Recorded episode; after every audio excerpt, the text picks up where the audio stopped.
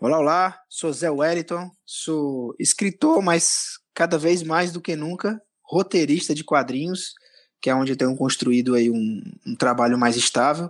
Depois de uma vida de uns 10 anos de fanzine, em 2014 lancei meu primeiro álbum, maiorzinho, chama Quem Matou João Ninguém.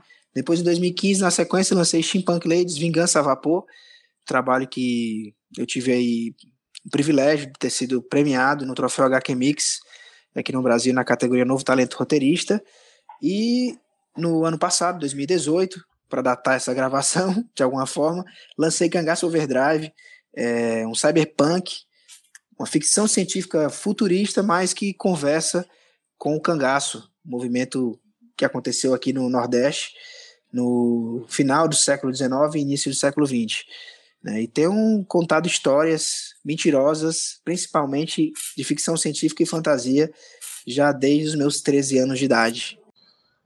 E aí, pessoal, tudo bem? Eu sou Felipe Castilho, sou autor de livros de fantasia, roteirista de quadrinhos, sou escritor da série O Legado Folclórico, é, que está no terceiro volume aí, do livro Ordem Vermelha, Filhos da Degradação, pela editora Intrínseca, da mais recente, meu trabalho mais recente lançado foi o Desafiador do Destino, que é um, HQ de tiro, porrada e bomba, Steam Fantasy, assim. e tamo aí, né? Não é minha primeira vez em 12 trabalhos. Muito feliz de estar de volta aqui, em companhia tão boa. Sejam todos bem-vindos ao último episódio dessa terceira temporada do podcast Os Doze Trabalhos do Escritor. Eu sou a Jota Oliveira e esse podcast é constituído de opiniões de autores para novos escritores. Lembrando que muito do que toca este projeto vem diretamente do apoio dos nossos padrinhos e madrinhas, dentre eles aqueles que contribuem a partir da categoria Leitor Ideal, que é a nossa categoria de 10 reais. E que agora teve vários padrinhos novos, inclusive. Que o agradecimento vai pro Áureo J, pro Daniel Renatini, pra Katia Schettini, ao MC Magnus, ao Daniel Souza, ao Paulo Vinícius dos Santos, ao Clécio Alexandre Duran, ao Dinei Júnior, ao Diego Mas, à Janaína Bianchi, ao Janito Ferreira Filho, ao Sérgio Rossoni, ao Gabriel Araújo dos Santos, ao Daniel Rossi, a Ana Lúcia Merege, a Lígia Colares, ao Mike Bárbara, ao Petrônio Detilho Neto, ao Álvaro Rodrigues, a Diana Passi, ao Elias de Araújo e a Margarete Bretoni. E se assim como eles você também quiser contribuir para com a continuidade deste podcast, faça sua parte através do link padrim.com.br barra 12 trabalhos e torne este projeto mais digno dos seus ouvintes.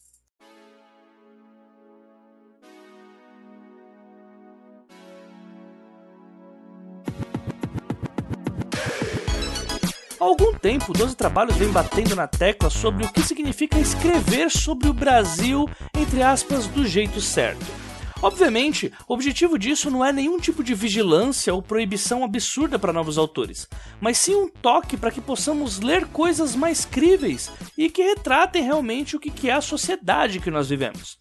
Sendo mais claro, é muito complicado esconder o incômodo em ver uma cena em que a senhora McKinney O'Brien esbarra em Jack Granville Blackwood na escada rolante de um metrô no Rio de Janeiro, por exemplo.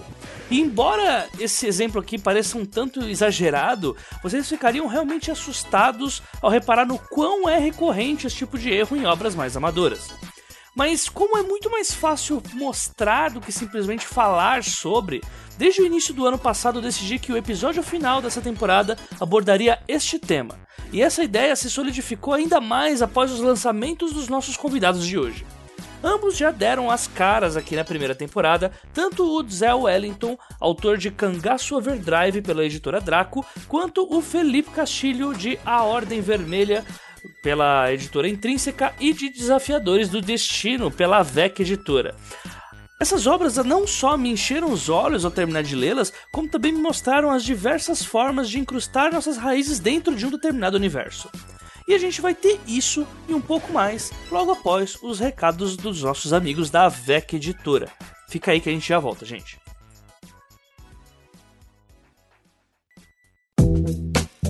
E como vocês sabem, esse é o momento que a gente traz aqui os lançamentos da AVEC Editora. E para esse mês a gente tem um lançamento pontual para falar. Como na semana retrasada nós já falamos sobre os financiamentos que estão aí para sair da forma e logo logo estarão já disponíveis para compra, hoje a gente vai falar de um que acabou de sair, a HQ Desafiadores do Destino, do autor Felipe Castilho. Felipe Castilho é autor de um legado folclórico que já apareceu aqui na primeira temporada e que vai aparecer de novo nessa, diga-se de passagem. E também é autor best-seller, que o Arthur vai falar um pouco mais pra frente também, pela intrínseca com a Ordem Vermelha, Os Filhos da Degradação. E o Felipe agora aparece com essa HQ steampunk muito legal, trazendo aí um time de heróis que vai mediar um confronto nas Ilhas Falkland, onde a gente está tendo um conflito entre dois reinos e esse grupo vai acabar indo para lá. Um grupo bastante alternativo, digamos assim, eh, desde cientista louco, mulher misteriosa e tudo mais que você imaginar, cheio de engrenagens, vapor e muita briga, muita guerra, muita conspiração, do jeito que o Felipe gosta de trazer. Então, assim, gente, as artes estão muito legais. Eu vou deixar todos os links aqui para vocês que quiserem comprar. O Felipe vai fazer o lançamento dele aqui em São Paulo ainda, mas as HQs já estão disponíveis para compra para quem quiser. Então, eu vou deixar aqui para vocês. São 64 páginas coloridas pelo Mauro Fodra. Favor não confundir com a outra palavra que parece com Fodra. E colorido pela Mariane Guzmão tá? já colocando Felipe Castilho como autor. São 64 páginas muito bem desenhadas, muito bem coloridas e para quem já leu alguma coisa do Felipe sabe que dá para contar com uma boa mostra de qualidade. Então, mais um lançamento da editora AVEC fica aqui esse convite para vocês comprar essa baita dessa obra. Os links estão aqui disponíveis e, por favor, compareçam lá no lançamento de Desafiadores do Destino Disputa por Controle de Felipe Castilho, Mauro Fodra e Mariane Guzmão.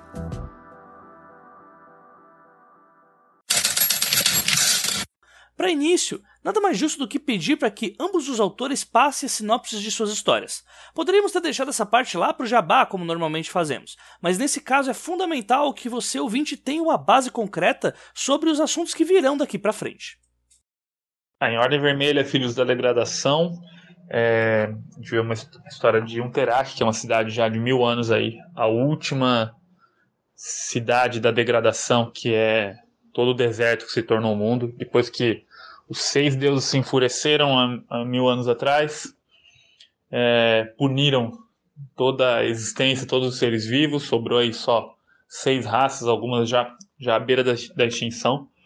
E esses seis deuses se uniram numa deusa só, que é a Una.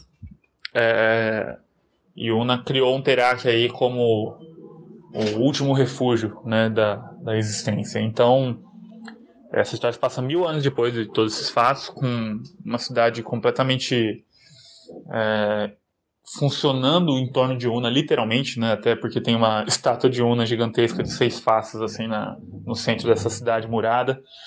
É, ninguém sai para degradação. É, todo mundo fica lá dentro. Das seis raças são é, humanos, anões, caorches, que são uma raça bem altiva e que tem são meio que photoshops humanos, assim, vamos dizer. Eles absorvem cores e conseguem aplicar no próprio corpo. É, os sinfos que são que são seres são a antítese do, dos elfos, vamos dizer assim, né? Eles são seres já é, bem pequenininhos que nascem de árvores uh, e eles eles vivem só até os 13 anos, né? Eles vivem de música. Eles nascem de uma árvore e fazem um instrumento da árvore que eles nasceram, que eles carregam para a vida inteira, né? Então, também tem os gigantes, tem pou, pouquíssimos na cidade, normalmente escravizados, e, e os, os gnolls, né? Que também uma raça que quem joga RPG já, já viu muito gnoll por aí, mas eles são praticamente é, cães de guarda só mil anos depois, né? Houve uma brutalização aí da raça. Enfim, é, nesse cenário que tem duas pessoas que, que os dois protagonistas aí logo no começo do livro que são a Razi e o Aelian. A Razi ela é uma Kaosh e ela e a esposa sabem de um segredo que pode derrubar a Una. Só que assim elas não sabem nem como fazer isso. Elas estão pensando, elas estão bem decididas, inclusive, a, a derrubar a ONA, a colo colocarem o corpo delas em perigo nisso, sabe? É, elas sabem que é uma missão suicida, mas elas sabem que se elas derrubarem também, ela pode. Qual, que, quem que vai entrar em seguida? Quem entra nesse. Quem fica no poder? Quem assume o trono, né? Tem um general, que é o general Progon, que é o braço direito de Una. Não significa que seria melhor é, ele do que ela no poder. Porém, elas têm uma informação e sabem de algo que pode libertar uma parte do povo, pelo menos libertar de uma mentira que esse povo cresceu acreditando, né? Da única verdade que eles ouviram, na verdade, né, nesse tempo todo. Né? Eles têm é, um monte de coisa proibida nesse lugar, inclusive a cor vermelha. É, a deusa Una desgosta dessa cor. Você também não pode ler, não pode escrever, não pode fazer música que não seja para Una é, que normalmente quem tem essa, quem pode fazer essas coisas são os militares em serviço dela, né, as autoridades. Do outro lado, na cidade a gente tem o Aelian, que ele trabalha no poleiro, que é o equivalente aí ao, aos correios, né? Ele tá lá desde pequeno. Ele foi uma criança que perdeu os pais cedo na cidade, então ele já foi jogado para trabalhar é, no poleiro. Ele tem o rosto tatuado, que as crianças que já são levadas para trabalhar cedo, elas têm o rosto tatuado para não acharem que que elas uh, são só crianças invadindo o prédio oficial ali para roubar comida, alguma coisa. E ele trabalha com os falcões, que são os que levam encomendas e, e, e documentos entre as autoridades da cidade. Ele não poderia saber ler, mas ele aprendeu de tanto tempo trabalhando no poleiro, ele aprendeu sozinho. E com isso ele acabou descobrindo como funciona a cidade muito bem, sabe? Ele as trocas de cartas entre oficiais, ele sabe todo o esquema interno de um Terak ele sabe como a cidade funciona. Ele tem uma grande noção disso. E, bom, o Aelian sabe como a cidade funciona. E a Razi e a esposa dela, Yanisha, elas têm a noção de como derrubar a deusa. Se juntar os dois, eles podem fazer algo, um estrago muito grande na cidade, né? Mas nos dois para a dúvida de, tá, se eu fizer qualquer coisa, o que acontece comigo depois e o que acontece com o Terak depois? Quem assume não vai ser pior que Una, talvez? É, então, esse aí é o mote central aí da, do, do Filhos da Degradação. Bom, Cangaço Overdrive foi uma ideia maluca que eu tive junto com o Walter Giovanni, que é o desenhista e meu parceiro de, de crime nesse projeto. E ele veio da ideia maluca de se criar uma história que fosse uma ficção científica, que tivesse um pé na ficção científica, que é algo que eu me identifico, que eu gosto pra caramba, mas que a gente trouxesse de alguma forma alguns elementos da cultura nordestina. Eu moro em Sobral, no interior do Ceará. O Giovanni, ele é de Limoeiro do Norte, que é outra cidade aqui no interior do estado. Né? E a gente, em, em conversas sobre o que fazer utilizando essa cultura nordestina, a gente chegou nessa coisa do cangaço. Né? Até numa conversa que a gente teve na época num evento, né, junto com outro amigo nosso, que é o Wagner Nogueira, e surgiu essa ideia, né? Vamos falar sobre cangaço, alguma coisa sobre cangaço. E eu queria que fosse uma ficção científica também. Então come começamos a estudar e essa história começou a se desenvolver. É uma história de uma comunidade, de um local no interior do estado, mas num futuro não tão distante, né, de, sei lá, 10, 20 anos no máximo. E essa comunidade, ela era autogerida, ela vivia dentro de um Nordeste esquecido, que passava por uma, pela pior seca de todos os tempos. E por conta dessa seca, a gente teve um novo êxodo e a gente vê o Nordeste sendo abandonado, né? E nesse Nordeste abandonado, a gente tem essa comunidade autogerida, chefiada por uma personagem chamada Rosa, né? e a gente vê investidas da polícia e do governo para desapropriar essa terra e entregar para uma corporação dentro de uma lei de incentivo fiscal. Enquanto isso tudo vai rolando, né, a gente é, vê alguém dessa comunidade, vê um grupo dessa comunidade interceptando uma carga onde teoricamente estariam os restos mortais de um cangaceiro que inspira essa comunidade, inspira esse grupo. É, só que quando eles abrem, na verdade, é, é, essa caixa, eles veem um cangaceiro vivo mesmo, inteiro, reanimado com a tecnologia da época, e aí vai se desenrolar uma história que se passa em parte no futuro e em parte no passado. A gente vai vislumbrar um pouco do que foi o cangaço aqui no Brasil também. E é uma história de deslocamento desse cangaceiro chamado Cotiara, de como ele chega nesse mundo, dentro dessa comunidade, dos paralelos que a gente consegue fazer do futuro com o passado, e são vários, vários mesmo. O cangaço, ele, ele por, por mais cruel e maluco que tenha sido o movimento, né? Se você vê o que acontece hoje, você vai ver que a gente tem algumas, ainda pelo ar, aqui do Nordeste, algumas, alguns ingredientes dos que existiam na época para poder criar o movimento do cangaço, né, esse movimento do banditismo social conhecido como cangaço. E a gente conseguiu criar esse cyberpunk, né? É muito, bebe muito do, de William Gibson e de tudo que, que a gente tem aí na memória afetiva das pessoas sobre cyberpunk. E ao mesmo tempo, a gente consegue criar esse quadrinho que tem sim uma pegada de crítica social e que vai questionar o que, que foi o cangaço, herói ou é vilão. Cotiara vai estar se perguntando isso todo o tempo durante a história. E isso tudo ficou embalado aí dentro de, uma, de um quadrinho de 66 páginas, lançado aí pela editora Draco, e que felizmente as pessoas têm curtido bastante a ideia e têm discutido bastante a respeito.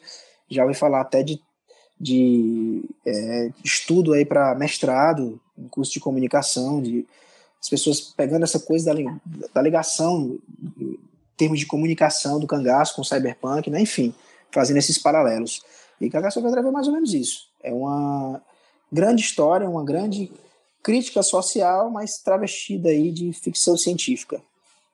Eu fui num evento ano passado, lá na, no Sesc Paulista, em que falaram, compararam a sua história como uma, um encontro entre Neuromancer e o Alto da Compadecida. E eu achei bem legal essa comparação, principalmente por conta do, do cordel que tem né, no meio da história. Essas referências que você pegou, é, ela é diretamente ligada já ao cangaço? Existe essa ligação do cordel ao cangaço também? Ou não? São elementos que você pegou separado para deixar a história o mais regional possível? Desde o princípio, com o Cangaço Overdrive, a gente sentiu que a gente tinha que colocar dentro da história, não só da história em si, mas da própria forma do quadrinho, da própria forma da história, elementos né, que fizesse essa ligação com, com o Nordeste especificamente.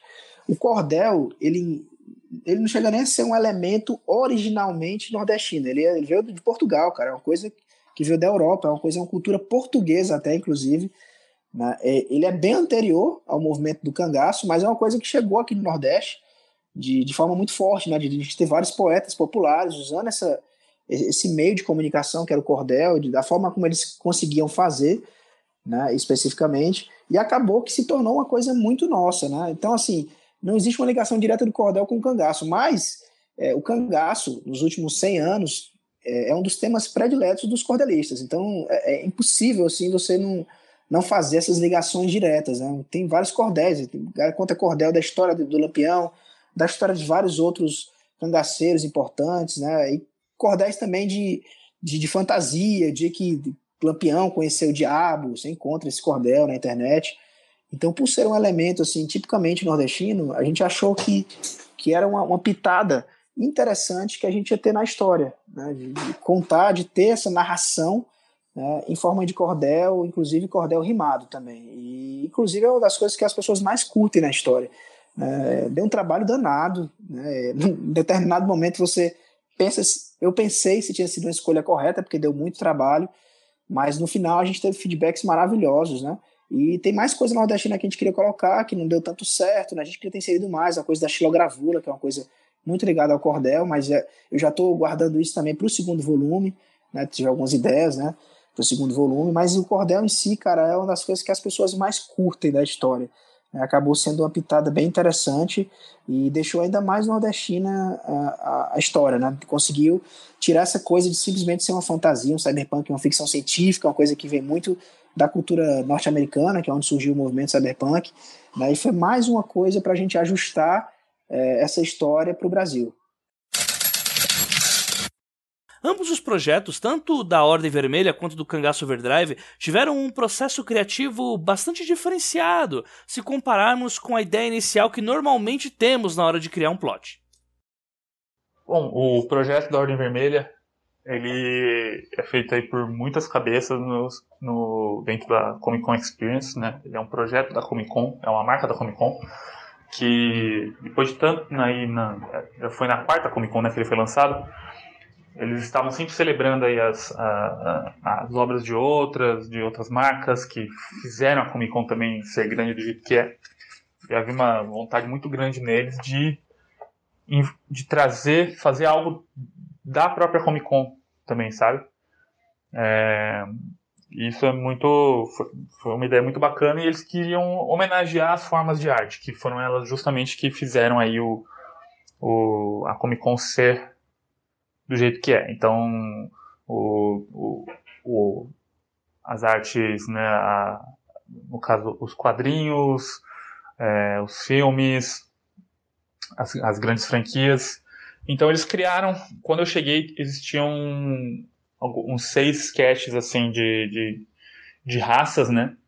Do, do, na verdade era de personagens, depois a gente decupou isso em raças, né? Depois que eu cheguei. Mas, então, que eram o, a Razi, o Aelian, o Zig e o Harun. O Harun ainda era bem diferente também do que do, do Harun final, o anão da história, né? Uh, então eu cheguei e fiz uma proposta de, de um cenário. Eles queriam algo que for, remetesse à fantasia clássica, porque é, eles sabiam muito bem que a fantasia clássica, assim, inclusive o Rodrigo, o Rodrigo que é o ilustrador, né, o que fez o mapa, inclusive o livro, a capa, ele, ele sempre foi um grande fã de Senhor dos Anéis. É, eu também sou, mas eu queria trazer algo diferente. Então eu propus essa coisa é, Cidade de Deus em, na, na Terra-média, sabe? Assim, não mostrando. Queria mostrar a periferia de um reino. E é, um, é uma cidade que dado o contexto, ela é muito urbanizada, ela é muito industrializada. Então eu queria mostrar essa coisa, é, o lado das, das regras que não, não que são criadas é, quando quando o caos é aí o, o centro da o centro da sociedade, sabe? Tipo, ali tudo funciona muito bem para quem é militar, para quem é autoridade, mas o povo mesmo ele só se ferra. Tanto que existe o, o conceito de semi-liberdade, que é o máximo que você pode ser livre, mas eles já chamam de semi-liberdade, que é você tem que trabalhar 13 horas por dia. Quando eu escrevi, eu estava muito puto com a reforma da Previdência. E você pode, depois de um tempo, comprar sua semi-liberdade por um valor exorbitante, e aí você pode é, morar do lado de fora ali da zona industrial, você não tem mais a obrigação das 13 horas por dia. Mas a coisa é, toda família tem que ter pelo menos alguém trabalhando lá no centro e quando isso não.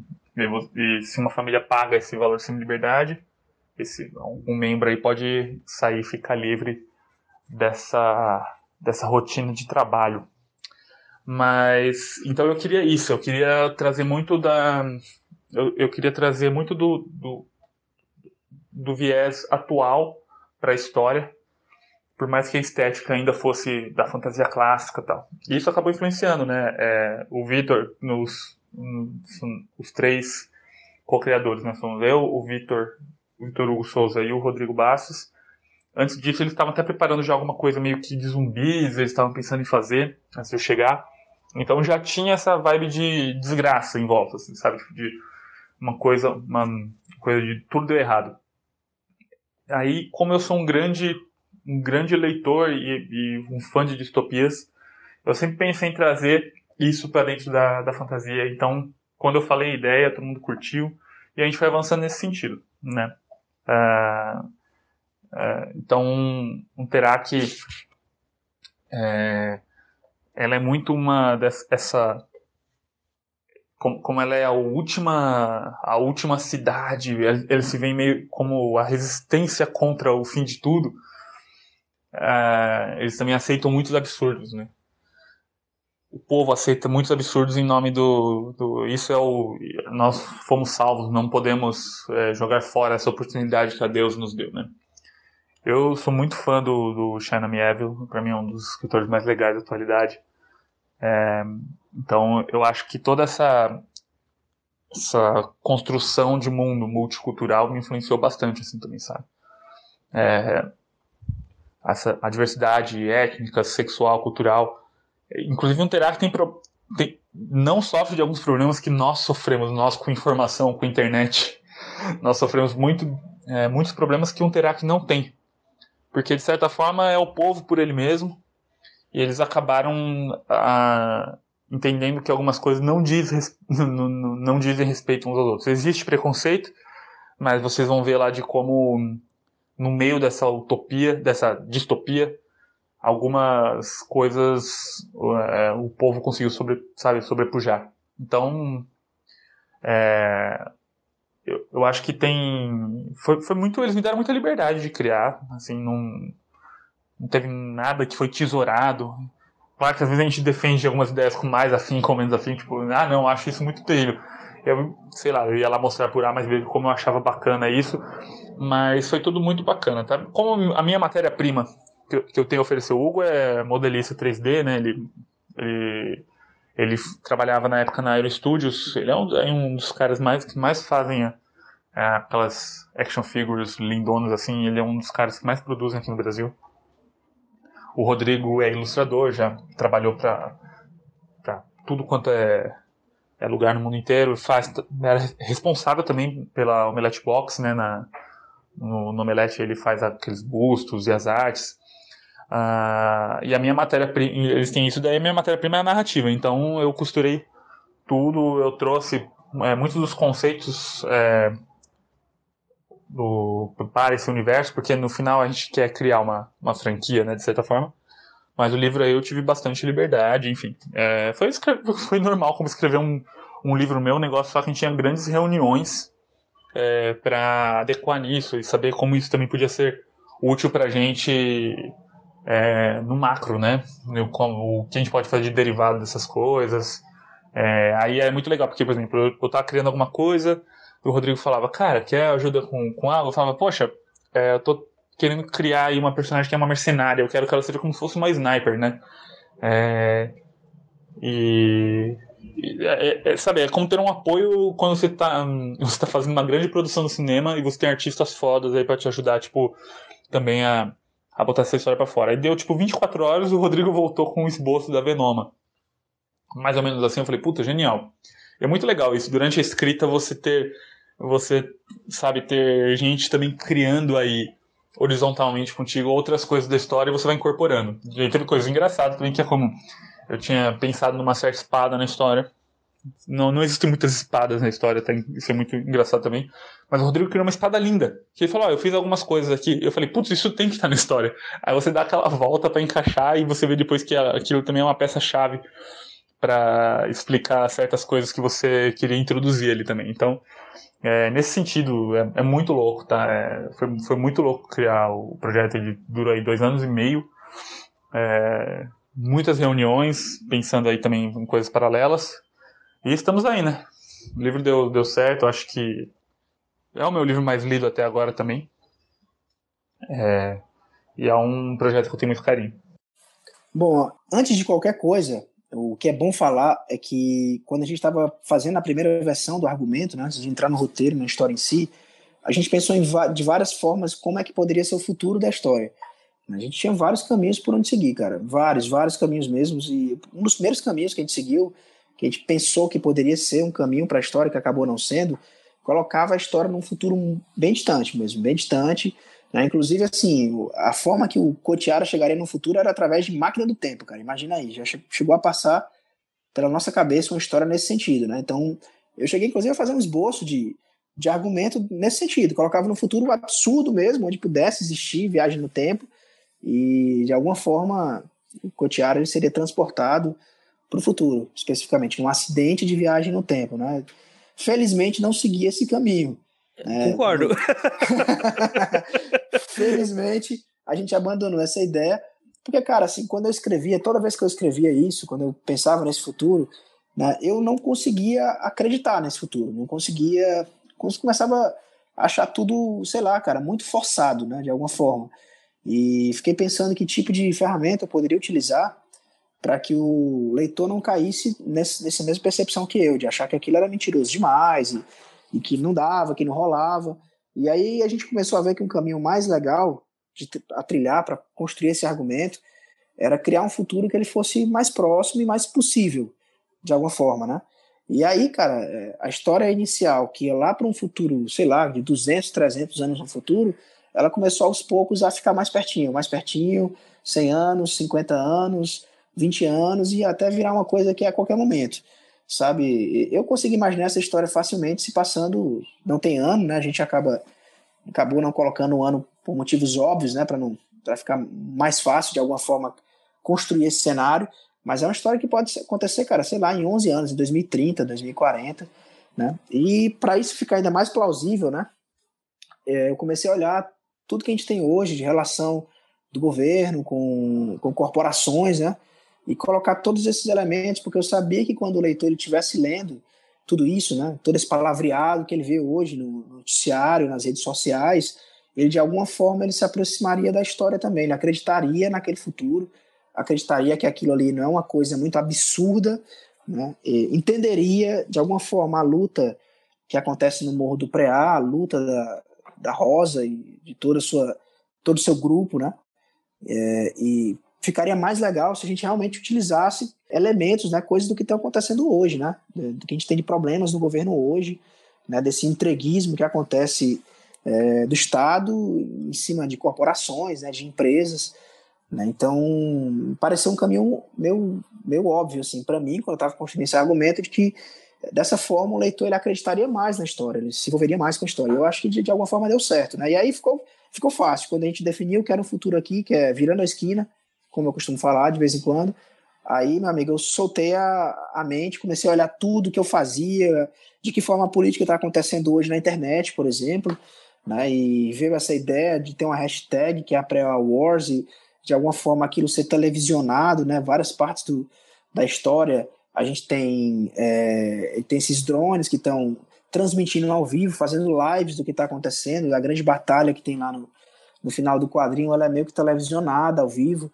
né? E a gente vê a opinião das pessoas aparecendo, né? Pulando na história, como tweets, Sim, né? e, é exatamente isso, cara. Eu senti muito que enquanto estava acontecendo a cena final de batalha, é exatamente a sensação do usuário de Twitter mesmo. Você tá uma, um olho na televisão e o outro na timeline, vendo o que todo mundo tá falando sobre aquele acontecimento, cara. E você, e você colocou isso nos quadrinhos de uma forma que foi muito natural, como se a gente estivesse vendo isso no nosso quarto, sabe? Foi muito legal mesmo. Mas a gente pensou que esses tweets, né, era uma forma também de dizer pro leitor qual era a opinião pública do que estava rolando, né? E, e, uma forma também de ajudar o leitor a, de alguma forma, né? Escolher o seu lado também né, nessa história, né? E você vê que os tweets eles, eles, eles começam meio que a galera quer ver porrada, e aí ele, quem está acompanhando aquela história vai vendo que, opa, peraí, isso está meio desequilibrado essa luta, não, tem alguma coisa uhum. errada, né? Na forma como ela está acontecendo. E você percebe essa mudança no decorrer da história nos tweets, né? E aí no final, para não entrar muito em spoiler, a gente vai, vai vendo que a, a, massa né, da internet ela vai meio que tomar uma, uma posição também, e isso é, é, é crucial para os eventos do final da história, para as últimas páginas, para como o governo vai se posicionar com relação a, ao que acontece no morro e tudo, né? Então a gente vai construindo e os tweets acabam sendo mais do que um mero enfeite, mas também fazem parte né, da construção da trama, de alguma forma. Sim, né? e, sim. E eles modernizam né, a história toda, né? E aí, assim, eu já, já falei aqui em outro momento do cordel, né? O cordel ele também tem esse elemento tecnológico, né? É, você vai vendo o negócio sendo, sendo de alguma forma narrado pelo cordel, e lá na frente você entende o que era o cordel, que na verdade uma das personagens ela tinha um blog, né, e que ela está publicando é, esse cordel no blog de alguma forma, e ela também está incitando, vamos dizer assim, esses usuários né, da rede social que existe lá, o Cordel também ele é modernizado de alguma forma, como ferramenta de comunicação também no futuro, né? Então a gente vai pegando essas coisas, cara, foram caminhos muito naturais, assim. É, quando a gente entra nesse processo de imersão, né, você acha que tem uma história e problemas aparecem, como também aparecem uma série de oportunidades, coisas que você não tinha visto quando pensou na, na faísca inicial da história, né? E essas coisas elas foram sendo agrupadas, né? De, de alguma forma na história, e, coisas políticas, né? a gente tem os dois irmãos lá, que são meio que os antagonistas principais da história, nesse primeiro volume, eles, eles, eles são de uma família, são baseados também numa família que tem aqui no, no Estado, que, que ainda guarda elementos desse coronelismo, ainda tem uma certa força política no Estado, então a gente traz isso para também, né, isso ainda é real, ainda a gente ainda tem reflexos desse coronelismo que existia na época do, do cangaço, então traz isso para a história. Então essas conexões elas foram surgindo, né? eu até assim, falando da questão do coronelismo, muita coisa nem precisou surgir, né? Muita coisa do cangaço, da época do cangaço ainda tá aqui ainda, tá rolando. Uhum. A gente ainda é afetado de alguma forma. Só muda a, gente... a roupagem, né? Isso, a gente só muda a roupagem, só, só tá numa, usando agora um uniforme mais moderno, de alguma forma, né? Então, a gente, essas conexões elas foram acontecendo de forma muito natural durante esse processo de imersão, né? De, de entrar, de entender o que é cangaço, de ir muito além dos livros de história, estudar o cangaço como movimento político, entender a filosofia por trás de tudo, né? E muita gente já falou a respeito disso. É, e, enfim, cara, é, foram, tudo surgiu de forma muito natural. Escrever significa criar com base nas vivências e pesquisas. Contudo, independente do quanto se pesquise, é impossível se livrar totalmente das amarras que tornam o autor aquilo que ele é no momento da escrita. Bom, sobre essa questão do multiculturalismo, até comentei na última questão, é simplesmente, além de, de eu ter ótimas influências que escritores que, que trabalham isso no livro, eu acho que é a forma como eu vejo o mundo, porque eu não, eu não sou, sabe, eu acho que na cidade grande a gente lida com todo tipo de gente o tempo todo. Então, eu estou escrevendo um livro que não é sobre a Terra, não é sobre um período histórico, que nem muita gente quando fala que um Terak é e é um Terak mesmo, se perguntou da pronúncia, não, não, não tem problema, você falou certo. Inclusive, existem várias pronúncias das mesmas palavras dependendo da raça dentro de um Terak. Então a forma que você quiser falar também está certa. é, tem gente que achou que Ordem Vermelha é inspirado em coisa medieval e no período histórico do Brasil, sendo que o Brasil não teve período. Não, não sabe? Não, é outra coisa. Ele é inspirado no Brasil que eu conheço.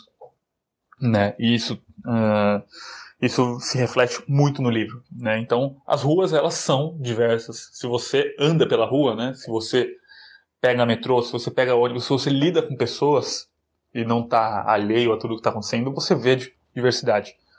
Isso é algo normal. Por isso que eu acho muito estranho quando as pessoas falam, pô, mas tá querendo enfiar diversidade em tudo só pra, pra lacrar. Não, cara, o mundo é diverso.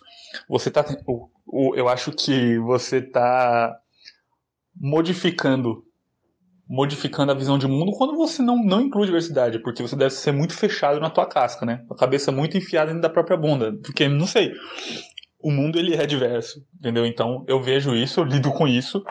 É, isso é isso é o normal, né? Não é que a gente, eu, eu acho que quando as, tem gente que fica muito puto com isso, mas isso é o normal porque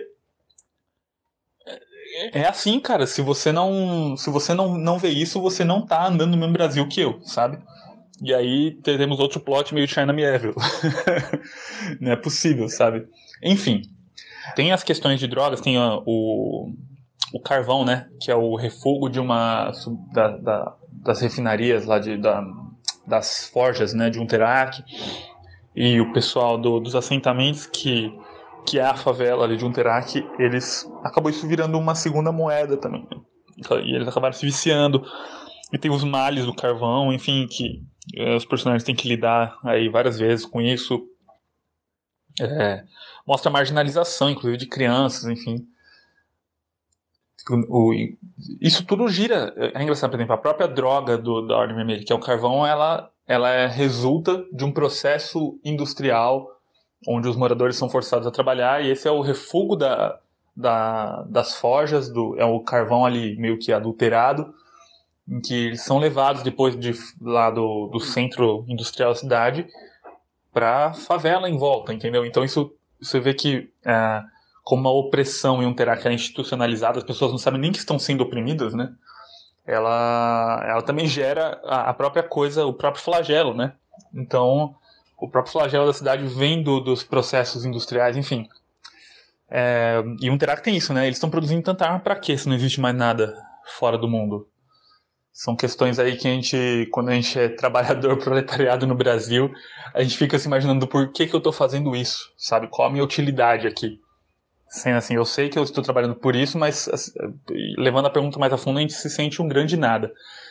E uma coisa que você comentou comigo é justamente isso. O Aelian, ele ele não quer pensar muito, apesar de ele ter todas as informações na, no colo dele, porque ele aprendeu a ler, isso torna ele diferenciado no, é, no sentido de, de, do que ele pode absorver da, do, do, mundo ao redor dele, onde todo, ninguém pode ler.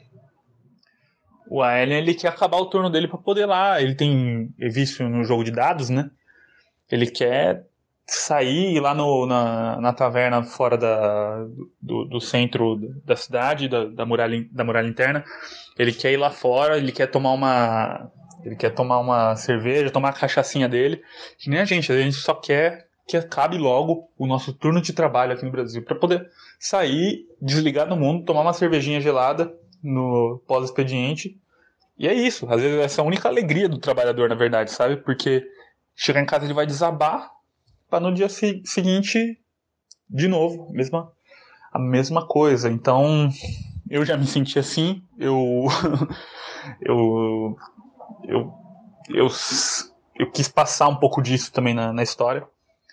É, e nesse sentido, diferente do legado folclórico, onde o, o, foco da história, apesar de mostrar, eu queria mostrar bem como que funciona a sociedade para os excluídos também, vamos dizer assim. Os excluídos por, excluídos por quem detém a narrativa, né? Detém a, o ritmo da narrativa. É, eu acho que a Ordem Vermelha ela tem um, ela é, ela é mais Brasil nesse sentido, né? Do, do, do, do que é o brasileiro que acorda às seis da manhã. Às seis da manhã. Seis da manhã é piada, né? Os que acordam quatro horas da manhã para pegar aí o primeiro trem, o primeiro ônibus. É, eu lembro daquela frase, né? Se tem pão para você no café da manhã, se tem café, se você chegou no trabalho na hora certa é porque a periferia acordou mais cedo. E é meio que isso que rege a Ordem Vermelha. Quem, as pessoas trabalham 13 horas por dia, as pessoas elas dormem no trabalho, sabe? E porque isso se tornou normal. E em algum momento isso foi sempre tipo, precisamos fazer mais, precisamos produzir mais. E é sempre quem paga o pato aí é o trabalhador, que lá é o. É, na Ordem Vermelha é o. Todo mundo é, né? Então é meio que isso.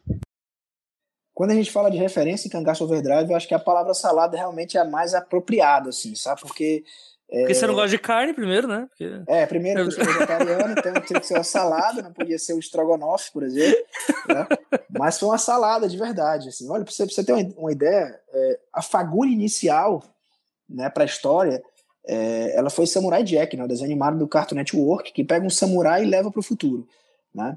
No meio do processo de conhecer mais sobre Samurai Jack, eu vi que Samurai Jack ele era muito influenciado por Ronin, que é um quadrinho do Frank Miller né, que eu acho que também tem alguns elementos, apesar de ser bem mais viajante Ronin do que Cangaço Overdrive, mas tem lá sua influência, né, especificamente. Então, assim, Neuromancer, por motivos óbvios, a gente tem implantes aí, neuroimplantes também, que é uma ideia também muito chupada também, assim, do, do Neuromancer, mas eu não posso dizer vou dizer nem que é chupado, porque virou meio que uma, uma coisa meio que padrão, assim, do Cyberpunk, né, o William Gibson criou e, e muita gente é, se utiliza disso, né, mas aí veio mais coisa depois, cara, mais coisa assim maluca, assim. Eu tinha que trazer algumas coisas de referência do Nordeste, né? Então, uma das primeiras que surgiu foi a figura do Patativa do Assaré, que é um poeta popular, assim, muito conhecido aqui no, no, no Ceará e no Nordeste como um todo.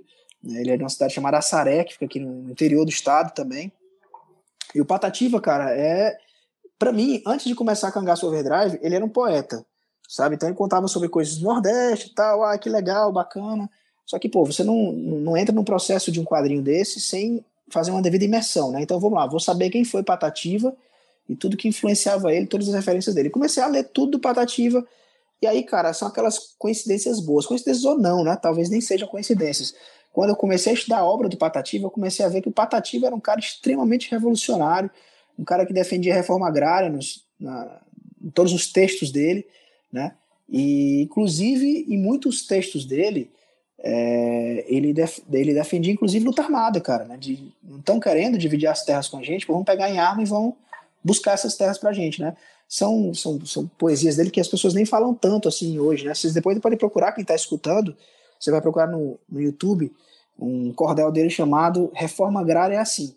Né? E eu, inclusive, uso um trecho desse, desse, dessa poesia dele, desse cordel dele, eu coloco dentro do meu cordel e faço a citação, claro, de que foi Patativa que falou, né? E que ele fala, né? Morre 100 de quando em quando, mil vai substituindo, cara. Ele tá falando de luta armada, brother.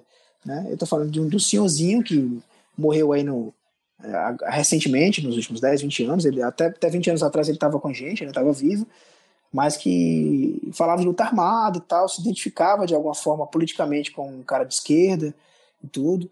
Né? E, eu comecei a ler isso e fiquei maluco, cara. Eu falei, caralho, pô, é isso aqui, cara, isso aqui que eu vou falar essa é a pegada assim do que é o grupo da Rosa hoje em dia. A pegada é essa, da minha cordelista que vai contar a história, da narradora, a pegada é essa, né? E fui colocar lá. E foram surgindo mais coisas, né? Encontrei, inclusive, o que eu diria que é a coisa mais nordestina, né, a coisa cyberpunk mais nordestina que existe, né, que Cangaço Overdrive ainda perde feio para essa coisa, que é o primeiro disco do Nação Zumbi, cara, da Lama ao Caos. Né, e é meio maluco também. Surgiu de forma quase automática, assim. O meu editor, que é o Rafa, Rafa Fernandes, ele falou: vai lá, cara, dá uma, dá uma olhada aí para ver se traz mais, mais uma pegada nordestina para os diálogos e tal. Vai ouvir Chico Sainz, Nação Zumbi. Falou meio que assim, gratuitamente, nem ele sabia direito todo o contexto do, do Chico Sainz, né? E aí, pô, vou escutar aqui, né? Meu editor falou, pô, tem que obedecer, né? Fui lá escutar da Lama Caos e caralho, era uma chibatada também no, na cara do cara, porque é um álbum extremamente político também. Logo no começo, né, Monólogo ao pé do ouvido, que é a primeira letra que abre, né, ele cita Lampião e fala sobre banditismo, né, né, e a segunda música, inclusive, é banditismo por uma questão de classe, é, é um negócio absurdo, assim, cara, de explicar por que, que as pessoas são bandidas, e aí ele fala de Lampião, mas ele traz isso pro Recife da época dele, do, da década de 80 e 90, que é a época do Chico Sainz, né? E ele faz isso de uma maneira incrível, cara. E eu fiquei maluco quando eu escutei o álbum, cara. E eu falei, essa é a pegada também, né? Ele vai honrar aqui o que é o Nordeste, ele vai usar o Nordeste como cenário, mas ele vai fala, trazer uma pegada tecnológica, ele vai falar da influência da tecnologia, de como a tecnologia chega para de alguma forma mudar Recife, na, numa visão mais, e ele tem uma visão mais pessimista, o Chico Science disso, né, de mudar para ruim, né, e isso também foi também virando caldo, né? Inclusive a referência também à Nação Zumbi na história, tem diálogos assim, que a gente nem percebe, mas tem trechos da, da, das letras do, do Chico e alguns diálogos na história. Mas, assim, foi outra coisa que foi surgindo, que foi entrando, né? E aí eu posso dizer que seria mais ou menos isso, cara. Se você pegar Patativa, Chico Science, pegar William Gibson aí, né, e trazer para a história, eu acho que é, é, mais ou menos o que, que faz esse caldo, né? De fazer um cyberpunk, né? Que, de alguma forma, que é cyberpunk mesmo, e eu acho que eu posso falar sem medo nenhum que, que eu tenho uma obra cyberpunk escrita, mas que é nordestino também. Já coloquei na mão de muita gente que não gosta nem de ficção científica, mas que é chegada nessa pegada mais regionalista, e as pessoas conseguem identificar os elementos e conseguem gostar da história também, né? Então acho que a gente conseguiu, no meio desse, desse caldo, dessa salada inteira, essa mistura, colocar elementos de tudo, né? E de alguma forma criar algo original e, e, que não é muito forçado, né? As pessoas elas conseguem entender essas relações, fazer essas relações na cabeça e curtir a história. Mas é foda, é foda assim, tem muita coisa, cara, sobre o processo que dá para falar, né? E é legal assim de, de quando a gente definiu fazer tudo isso, de como muitos temas eles foram surgindo por causa de um, de um excesso nosso de imersão mesmo na coisa, sabe?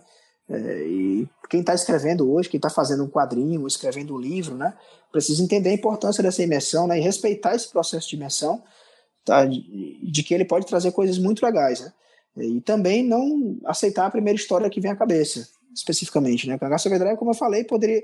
É, a, a versão inicial do início dela era um cara vestido em traje de astronauta, viajando no futuro e chegando em 1920 para pe pegar um cangaceiro, cara. É muito maluco isso aí. Só de falar eu já fico envergonhado era isso. Né? Só que, felizmente, eu não aceitei essa primeira versão. Né? A gente trabalhou demais assim, o argumento, cara. O argumento foi muito trabalhado.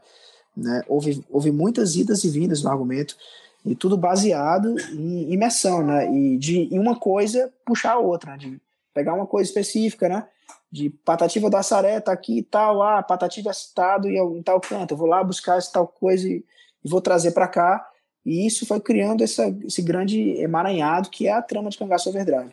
E ao mesmo tempo, cara, né, a gente tinha muita coisa, e ao mesmo tempo a gente também soube que o mais importante era o que acontecia, né, que a, a, a trama em si do que realmente criar um cenário muito complexo, porque a gente poderia ter criado um cenário mais complexo na história. Então a gente, momento, começou a simplificar também, entender que a gente tinha uma aventura acontecendo, né, de, era uma história de invasão, de alguma forma, que tinha uma galera protegendo uma espécie de forte, né, e a história é muito baseada nisso. Né? Se você tirar o cenário, o que acontece é muito simples. Então a gente respeitou esse processo também, né? É, e, e eu acho que a gente conseguiu criar uma história divertida, despretensiosa, de alguma forma, mas que tem muitas camadas para quem estiver disposto a explorar essas camadas. Situações do nosso tempo ajudam a dar liga à narrativa. Apesar disso ser meio que chover no molhado, a diferença geralmente é encontrada nos detalhes. É, tem um. Eu acho que eu usei mais em alguns personagens, outros são mais, vamos dizer assim, padrões. Mas na, uma coisa que rege ali todos eles, um fio que passa por todos os personagens, sejam bons ou maus, e sendo que isso é muito relativo também na Ordem Vermelha, é que não tá fácil para ninguém. Então, mesmo para os vilões ali, eles têm outras questões internas, enfim. Bom, eu acho que isso é. Quem tem tempo de pensar bem o personagem, ninguém vai fazer um personagem de vida fácil, aí senão também não, a história não é tão interessante. Mas, se a gente for olhar, o Ellen é o mais padrão ali, assim. E ele tá muito isso, ele quer simplesmente chegar no fim do dia para poder jogar o dado, para poder tomar uma cachaça. Não é exatamente cachaça, tá, gente? Mas é. cachaça no sentido de quando gente vai cachaça álcool em geral. É, o Aelian. Só que ele acaba muito alterado, inclusive por ter empatia. Ele é um cara que tem empatia. Ele, ele é alterado pela presença de pessoas com dramas diferentes na, ao redor dele, né? Isso me lembra muito. Nossa, é muito aleatório, porém. Por exemplo, Brooklyn Nine-Nine você tem o Peralta, que é o personagem ali que não ele começa como um cara chato, tem gente que gosta, tem gente que não gosta, como um cara chato que implica com todo mundo. E você vai vendo levemente ele sendo alterado pela presença de pessoas é, que têm problemas que ele nunca pensou nisso, simplesmente por ele não não não não se enquadrar, né, né nessas outras minorias, vamos dizer assim. Ele não ele ele acha, ele começa sempre refutando o Capitão Holt e depois ele começa a perceber, tipo, cara, como que é foda ser, né, o primeiro policial negro gay de Nova York, tipo, no comando de uma delegacia, uau, então, tipo, ele começa a se colocar no lugar, então ele, é, ele pode ser um personagem chato no começo, mas ele tem empatia, né, e o, o Jake Peralta é isso. Eu tô falando de Brooklyn Nine-Nine, falando de Ordem Vermelha e Cangaço Overdrive, muito interessante, porém, eu acho que o Alien tem um pouco disso, ele vai sendo alterado, ele vai conhecendo realmente a dor dos outros, porque ele viveu tanto tempo na, só na dor dele, né? Que ele não enxergava a dos outros em algumas. Uh, não tem um, uma escala de dor, assim, pra falar que ali todo mundo, todo mundo é ferrado ali no Terak, né? Diferente do nosso mundo onde muitos têm privilégios. Então eu acho que o drama aí tá presente em todo mundo. Agora tem outros que, né, eu gosto muito. Tem personagem que é. que, que, que tem aí um, um viés, não dá para falar nesse termo, mas ateístico, e enquanto ele é casado com uma pessoa que é totalmente crente. Então, eu acho que isso traz muito também do que é o Brasil, sabe? Assim, você dentro de uma. Do, do, de uma família, às vezes você tem toda uma amostra de tudo que pode ter uh, nos outros 190 milhões do, ao redor do país, sabe? Então, é, eu acho que é isso. Eles estão bem eu pensei, eu, o Progon ele começa como também um, um, vilão desses implacáveis. Eu queria muito um vilão que eu sempre curti muito o Predador, o Alien. Se o Eric Novello estiver ouvindo isso, eu sei que ele odeia o Alien, mas eu, enfim, eu sempre e gosto do Predador, então eu sempre curti esses vilões que entram em, em, em, corredores fechados e vão vindo implacavelmente na sua direção, sabe? Assim, eu, eu, eu sempre curti muito. E talvez esse livro não seja tão visual, não funcione tanto, mas eu queria fazer funcionar. Então eu, eu criei um ambiente propício, um, um, palácio desgraçado cheio de corredor estreito, onde o Progon tivesse é, fosse essa presença. No de início ele não é, ele é, ele é essa presença maligna. Você tem umas imagens dele bem fortes, assim, tal, enfim.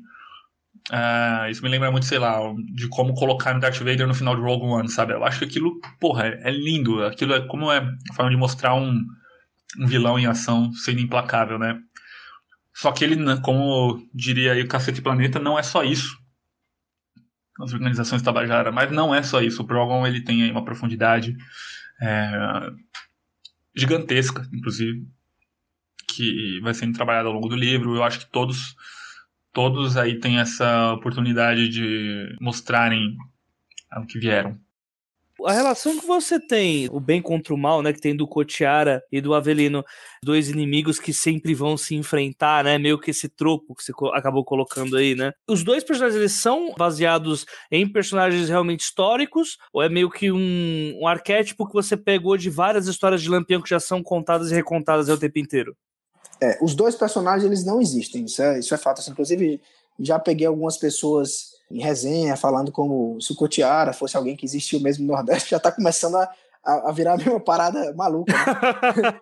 de, a história está virando verdade na boca de muita gente, mas não, não existiu nem Cotiara nem Avelino, mas sim os dois são extremamente baseados, né, em, não só em um, mas em várias pessoas que existiram né, no decorrer aí da, da do cangaço. É, eu não vou me recordar agora em quem especificamente eu basei o Avelino, por exemplo, mas eu lembro, se não me engano, era um, era um tenente que, que o sobrenome dele era Rufino, por isso que eu usei o Avelino, que rima com Rufino, que era um caçador de cagaceiros, né, muito conhecido na época, né, comandante Rufino, algo assim nesse sentido. Então, é, realmente, o Avelino, tudo que ele é, tem muito é, relacionado com esse cara. Eu peguei Tenente Zé Rufino, pesquisei aqui na internet para ter a certeza, né?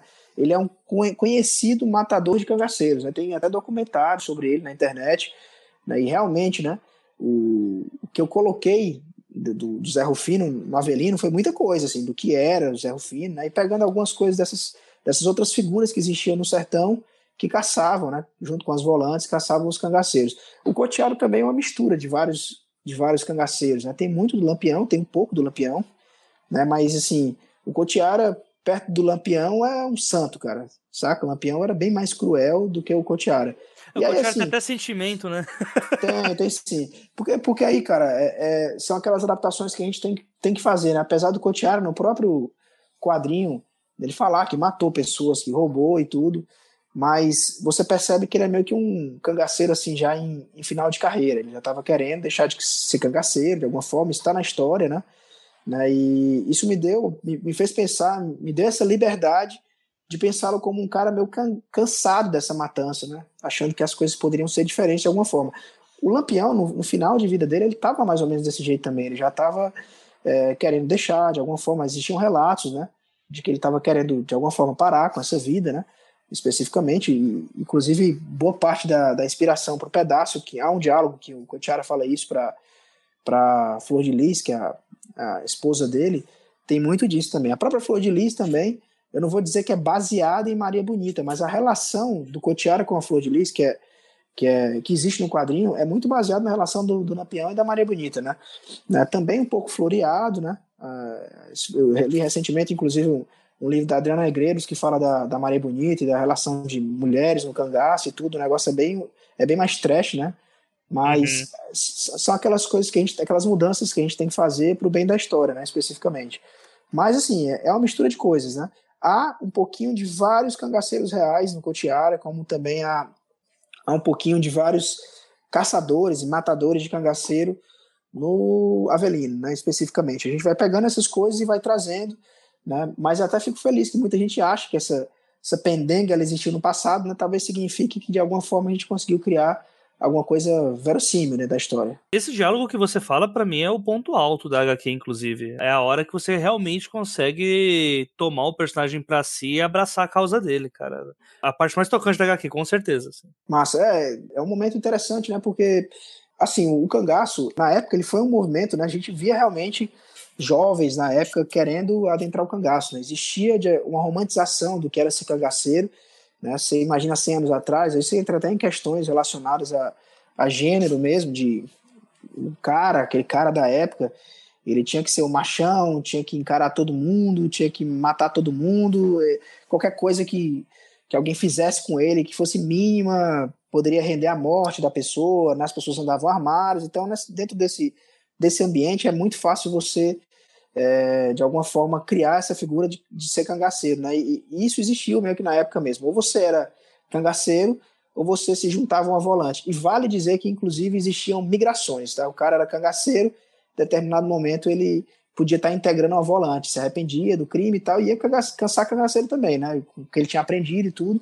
Como também a gente tem cangaceiros que, como a gente tem também gente de volante, né, que por algum motivo né, adentrou o cangaço. E a gente explorou muito essa dualidade, inclusive, né? O quadrinho é muito sobre bem e mal e tudo, além de todos os temas que a gente tem de futurismo, de cyberpunk, o, o, mas ele tem muito essa coisa da, da, dualidade, né? E de forma a dizer que as coisas elas são mais cinzas do que parece, né? Então, se você for pegar, por exemplo, o movimento do cangaço, é, a gente não pode dizer que a volante, que era a polícia caçando o cangaceiro, que entrava e roubava, era exatamente uma personificação do bem, né? A volante era extremamente violenta, né? A gente tem testemunhos aí de pessoas que foram, é, de alguma forma, entraram no meio do caminho do volante, né? O volante achava que aquele cara era coiteiro, né? Que os coiteiros são aquelas pessoas que abrigavam os cangaceiros, né? Se ele pegasse no seu pé dizendo que, que você era coiteiro mesmo, a volante era tão violenta quanto o cangaceiro também, quanto os cangaceiros. Então eles matavam, estupravam também. Então, assim, não existia muito bem e mal. A gente tem uma, uma situação, né, naquela época, uma, situação climática, geográfica, econômica, o Nordeste esquecido da época, na velha República ainda, né, nada acontecia, tudo acontecia na capital, no Rio de Janeiro. Então, o Nordeste esquecido, a gente tinha realmente um, um caldeirão fervilhante ali para criar um monte de gente que respeitava qualquer questão ética que existisse, sabe? Então, era até questionável o que era ética para aquela galera, até que ponto alguém é mal ou bom naquele período. É muito complexo falar isso. E a gente traz isso um pouco para o futuro também. É mais uma questão, para mim, não é tanto sobre bem e mal, mas sim sobre, do Estado versus indivíduo mesmo, né? Ou num autoritarismo, assim, bastante gritante, né? Porque o, o cangaço, até você consegue tratar muito bem na história, isso é meio que associado à vagabundagem baderna, né? Então o Estado tem que intervir ali de uma forma bastante bruta, né? Assim, independente da, de que tipo de arma que vai usar, né? Dá até pra gente dizer que talvez o movimento do cangaço seja uh, o movimento anarquista de maior relevância que a gente já teve aqui no Brasil, né? É, eu não, não sei se, se eu daria esse contexto tão político, né? Muita gente tenta, cara. É, tem até um, um episódio assim específico com relação ao cangaço, que quando o cangaço estava rolando aqui no Brasil, né? Começaram a sair matérias no The New York Times e tudo, a galera falando do Lampião, esse cara que tinha aqui no Brasil e tal, que tocava o terror no sertão. Né? Em alguns lugares as pessoas começavam a falar do cangaço como realmente um movimento político armado, sabe, para tirar do poder. E assim não é bem assim, saca? A, uhum. galera que estava lá, eles não tinham esse, esse contexto político ideológico dentro deles, né? Eles realmente eles estavam reagindo, né? É uma reação ao que estava acontecendo com eles especificamente. Não existia muito é, muita politização do movimento especificamente, né? E assim, cara, mas é, é uma coisa legal que você falou de, de Estado versus indivíduo, né? Porque eu nem, nem sei se dá para dizer que era Estado versus indivíduo, porque, veja só, é, realmente lá no Rio, as pessoas ignoravam o que estava acontecendo no Nordeste, né? É, as tentativas que a gente tem de prender o Lampião, né? especificamente o Lampião, isso aconteceu muito pouco com outros cangaceiros menos famosos. Né? Elas foram pontuais e era o governo mesmo tentando dar algum responder à imprensa, principalmente na época, que falava que o governo não fazia nada especificamente, né? Mas se você for ver o que era o Estado, aí eu tiro do Brasil pego, sei lá, a província aqui, ou o próprio Nordeste, tudo especificamente, né? Pô, quem estava no poder, muitos deles, eles, eles tinham proximidade com, com Lampião, com, com os cangaceiros, né? Lampião, cara, ali viajava pelo determinado momento, já do final da carreira dele, ele viajava pelo Nordeste e ele sei lá, cara, almoçava em casa de governador, em casa de político importante, né? Então ele, ele as pessoas abriam as portas para ele e não, não, não era por medo não, cara, era por uma relação de parceria que existia mesmo na época, né? Então ele até estava de alguma forma, né, relacionado com o Estado. Então assim, era uma coisa, uma parada meio zoada mesmo. Não tem não tem muito como explicar tudo que aconteceu, né? E Lampião também é um ponto fora da curva em, em, alguns momentos específicos, mas que a gente tem realmente é um povo sofrido, cara, vivendo um, uma situação assim de pobreza grande, de seca grande, né? O Lampião ela, ele estava em, em, plena atividade em 1915, né? Ele era na verdade adolescente, né? O Lampião nasceu em 1900, mas ele estava já começando a entrar nesse, nesse, nesse mundo em 15. A gente teve uma seca, que é a seca do 15, que é muito conhecida aqui no Nordeste, que é uma seca foi muito forte, assim, né? Tem até o, o livro da Raquel de Queiroz, que é o 15, né? Que fala sobre uhum. essa seca e que matou muita gente, cara, e foi muito cruel. Né? Uma seca hoje, ela já maltrata muito aqui a gente, aqui no Ceará, quando a gente tem um período de estiagem muito grande. Cara, agora tu tira 100 anos atrás, o negócio era meio maluco mesmo. Assim, o cara morria mesmo pelo caminho. Retirantes andavam por aí e era carcaça de gente, de, de gente, de pessoa no meio da, do mato, saca? Gente que morria de fome, de, de sede.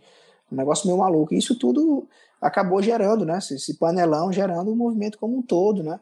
Um movimento que, que ele é muito maluco. Ele falando assim que teve gente que, que vê o movimento cangaço como um movimento de esquerda, de luta armada, política e tal. Mas ó, tem um, uma, um momento que ele é muito interessante né, no meio do cangaço, que é quando o padre Cícero, que é uma figura, uma figura religiosa e política também muito importante aqui no Ceará, lá de Juazeiro do Norte, ele sente, né, ele começa a ouvir boatos que a coluna Prestes ela está descendo, né, a coluna do Luiz Carlos Prestes, né, que era um revolucionário da época comunista, estava subindo, na verdade, o mapa do Brasil, né, mas vindo ao Nordeste, e aí eles chamam o Lampião e promete ao Lampião grana, armamento e tudo, e um título né, de, de coronel, para que o Lampião ele protegesse a entrada do Ceará. Né? Acabou que a, que a coluna Prestes nunca nem chegou aqui no Ceará especificamente, mas na época o padre Cícero cumpriu algumas partes da promessa dele, armou o grupo do Lampião com armamento do exército e tudo, né, porque ele também era prefeito de Juazeiro do Norte na época. Então é um negócio meio maluco, cara. Os conflitos eles são eles são muito malucos. Né? A gente tenta trazer isso também para o futuro, né? A gente vive isso, cara. É muito complexo o, o que a gente vive hoje, né? E, e, aí a gente especula o que vai acontecer no futuro.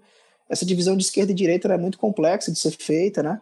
E o quadrinho ele vai, vai trabalhar nisso especificamente. Há muito do que eu acredito politicamente no quadrinho, né? E você leu, você sabe que tem lá, que você me conhece de pertinho, mas, mas assim, é, a gente tenta falar um pouco do, do turbilhão de coisas, da complexidade que é separar bem mal, esquerda, direita, qualquer tipo de pensamento ideológico que você tenha dentro de uma situação como essa, uma situação de seca, né, de, de restrição de alimento, restrição de comida.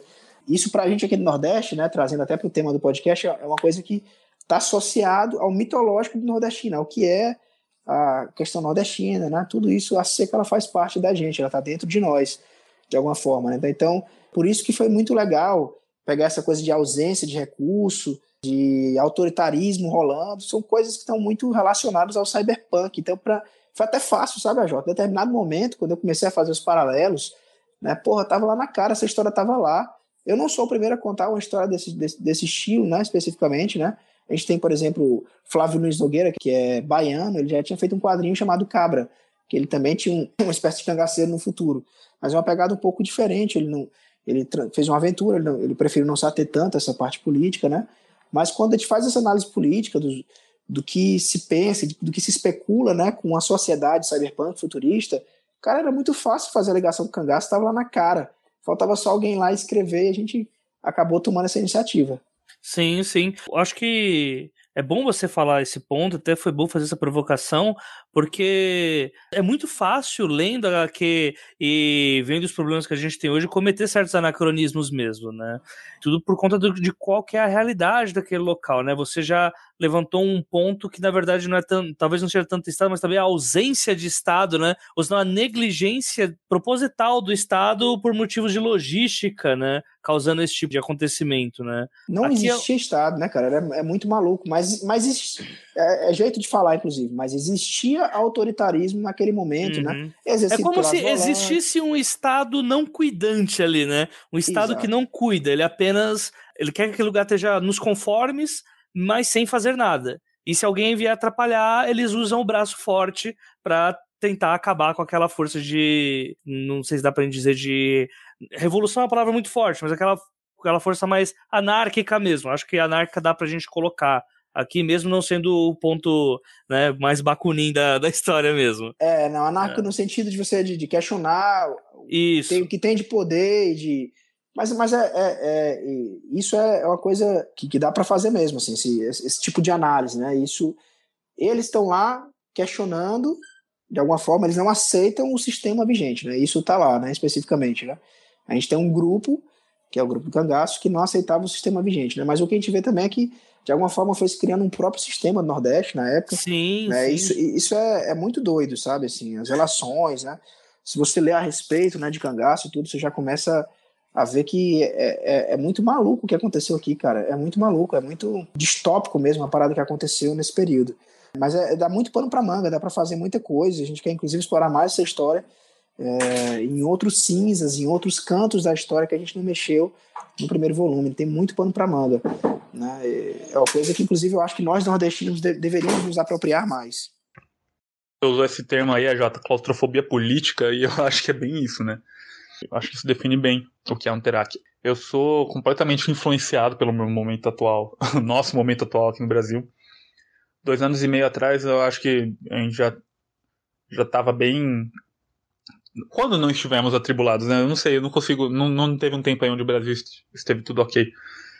Enquanto não mudarem os livros de história, eu acho que a gente não teve um momento, um momento tranquilo.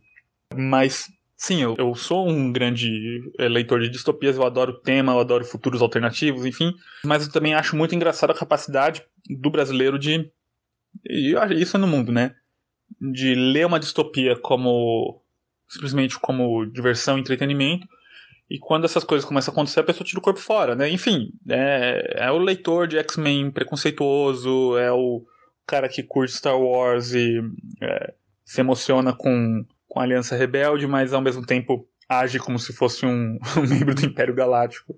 Sabe, essas, esses paradoxos, eu acho que eles alimentam muito minha criatividade, porque, cara, é muito difícil, é muito difícil explicar para essas pessoas como elas estão sendo levadas por uma narrativa que vai prejudicar elas, inclusive, né? Elas estão ali muito olhando para o umbigo delas, que eu só quero consumir aqui meu, meu animezinho, eu quero aqui ficar com as minhas coisas de boa, o resto de você se for, o resto tudo é mimimi.